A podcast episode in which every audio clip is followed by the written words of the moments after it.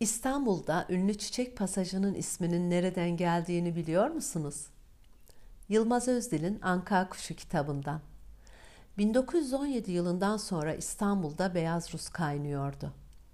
Ekim devriminden kaçan Rusların 50 bin kadarı İstanbul'a gelmişlerdi. Sovyet ordusuna Kızıl Ordu, Çar'ın ordusuna Beyaz Ordu deniyordu. İşte İstanbul'a gelen Ruslara da Beyaz Rus denildi. Gelenlerin birçoğu, büyük bir kısmı prens, kontes gibi ünvan sahibi kişilerdi. Mallarına el konulduğundan valizleriyle gelmişler, buldukları işlerde çalışıyorlardı. Dergi, gazete, sigara, çiçek satıyor, marangozluk, bahçıvanlık, terzilik, mürebbiyelik, hizmetçilik yapıyorlardı. Tablada sigara satan profesör, lokanta işleten büyükelçi vardı. Kollarına taktıkları sepetlerde çiçek satan kızlar vardı.